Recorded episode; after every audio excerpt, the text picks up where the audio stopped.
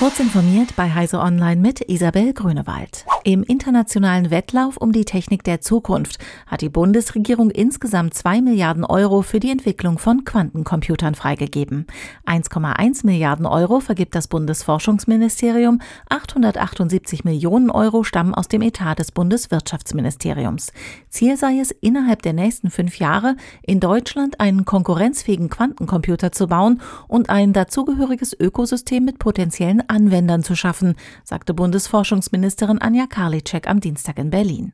Mit dem Konzept der Quantencomputer reagiert die Forschung und Industrie auf die Tatsache, dass die bislang übliche Entwicklung von Hochleistungscomputern an ihre physikalischen Grenzen stößt. Die Corona-Pandemie hat nicht nur die Digitalisierung beschleunigt, sondern auch weitere Tatgelegenheiten für Internetgangster eröffnet. Dies geht aus dem Bundeslagebild Cybercrime 2020 des Bundeskriminalamts hervor. Die Krise zeigt den opportunistischen Charakter von Cyberkriminellen. Vermehrt sind Angriffe auf Unternehmen und öffentliche Einrichtungen festzustellen, die für die Bekämpfung der Corona-Pandemie relevant sind, schreibt das BKA. Im Fokus stehe insbesondere die gesamte Impfstofflieferkette.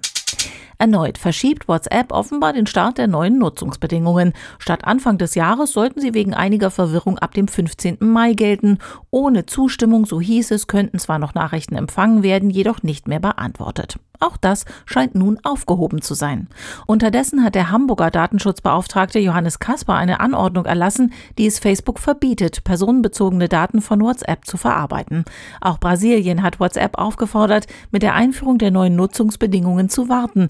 Die dortige Datenschutzbehörde hat gemeinsam mit anderen Behörden eine Reihe Unzulänglichkeiten bei dem Dienst festgestellt. Mit einer Probe vom Asteroiden Bennu im Gepäck hat sich die NASA-Sonde Osiris-Rex auf den Weg zurück zur Erde gemacht. Die Sonde habe am Montag die Umlaufbahn von Bennu verlassen, teilte die US-Raumfahrtbehörde mit. Im Oktober hatte Osiris-Rex dem Asteroiden bei einem mehrstündigen komplizierten Manöver eine Probe entnommen, als erster US-Flugkörper der Raumfahrtgeschichte. Diese Probe soll nun im September 2023 die Erde erreichen. Diese und weitere aktuelle Nachrichten finden Sie ausführlich auf heise.de. Werbung. Kennst du die BDBOS?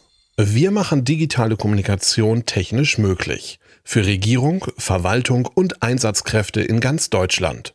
Und wir brauchen dich. Hast du Lust im Bereich der IT- und Netzwerkinfrastruktur zu arbeiten? Bei uns stimmt das Gehalt und die Work-Life-Balance. Komm zur BDBOS www.bdbos.de